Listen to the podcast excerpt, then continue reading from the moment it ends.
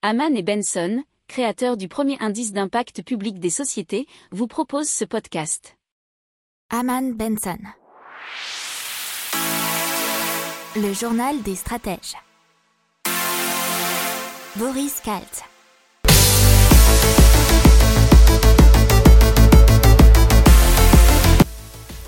Bonjour à tous et bienvenue dans le journal des stratèges pour une revue de l'actualité éco-tech et impact du jour. La une, ce sont des gisements gaziers pour stocker le CO2. Dans l'éco, on va vous parler de valoriser ses compétences grâce aux jeux vidéo. Dans la tech, de alternatives radio. Et dans l'impact, de CAPS, un drone pour transporter les humains. Vous écoutez le journal des stratèges numéro 132 et ça commence tout de suite. Les gisements gaziers qui pourraient être utilisés pour stocker du CO2. Alors, il faut savoir que l'Europe, d'ici à 10 ans, donc environ 2030, veut réduire de 55% ses émissions de gaz à effet de serre.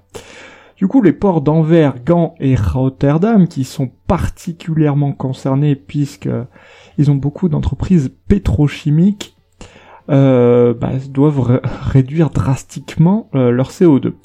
Pour cela, ils ont une solution, c'est capturer le CO2 et l'enfuir dans d'anciens gisements de gaz. Alors les entreprises portières de Rotterdam souhaitent réinjecter ce CO2 euh, dans un gisement, euh, dans un ancien gisement de gaz qui n'est plus vraiment utilisé. Ils vont donc le capturer, puis le transporter par pipeline et enfin le stocker à 3 km dans le sous-sol sous la mer. Alors pendant 15 ans, Rotterdam compte réinjecter 2,5 millions de tonnes de CO2 par an dans cet ancien gisement gazier, ce qui est l'équivalent de 10% des émissions totales de CO2 du port. Alors il faut savoir qu'il n'y a pas que ce port qui rentre dans cette idée, c'est il y a aussi Anvers et Gand, puisque ces ports concentrent une bonne partie de l'industrie pétrochimique de la Belgique et des Pays-Bas euh, il représenterait un tiers des émissions de CO2 du Benelux.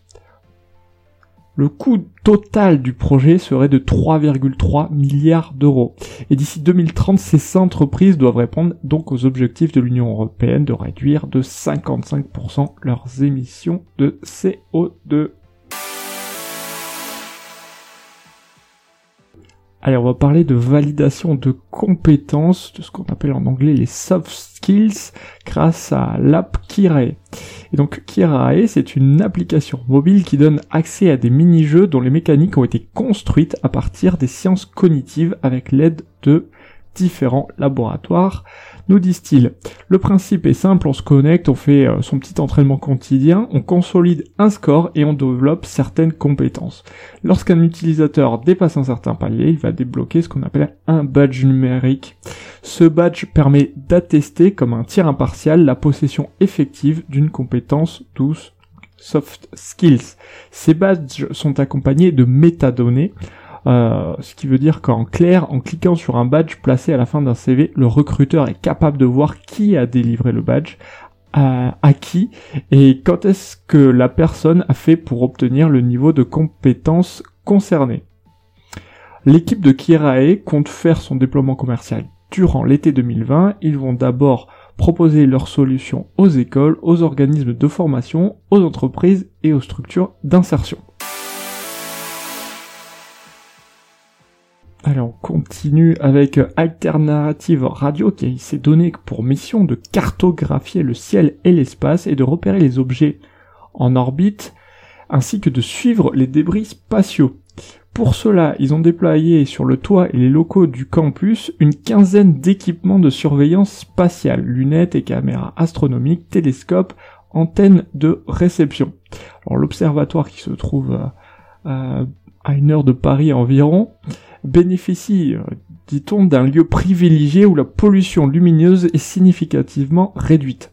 La société a déployé des antennes radio capables de capter des signaux émis par les transporteurs des avions.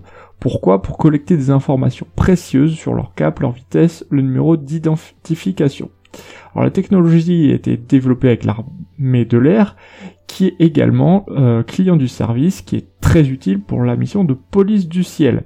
Chaque équipement d'observation est relié à un ordinateur miniaturisé de type Raspberry Pi équipés des derniers processus du fabricant Nvidia spécialisé dans le traitement massif des données. Allez, on parle maintenant de CAPS, c'est un drone du futur pour euh, se déplacer dans les airs. Et ça a été imaginé par les fondateurs de l'entreprise CAPS, qui sont au nombre de trois et qui ont conçu un prototype en plastique de capsule volante. Il prévoit de facturer la course du taxi euh, aérien urbain à hauteur de 1 à 2 euros par kilomètre parcouru. Il serait piloté par un système intelligent et autonome programmé pour éviter les éventuelles collisions entre capsules. Alors pour financer leur projet, ils ont déjà reçu un prix de l'innovation de la Banque Populaire de 15 000 euros et une bourse de 30 000 euros de la BPI French Tech. Ils comptent faire une seconde levée de fonds pour un second prototype en cours d'élaboration. CAPS évalue à 2026 ou 2027 l'année des premiers vols en capsule aérien. Voilà, c'est tout pour aujourd'hui. Je vous souhaite une excellente journée je vous dis à demain pour plus d'infos. Ciao. Pour approfondir ces sujets, abonnez-vous à la newsletter de Haman et Benson et écoutez nos autres podcasts que vous retrouverez dans les notes de l'émission ou sur notre site internet.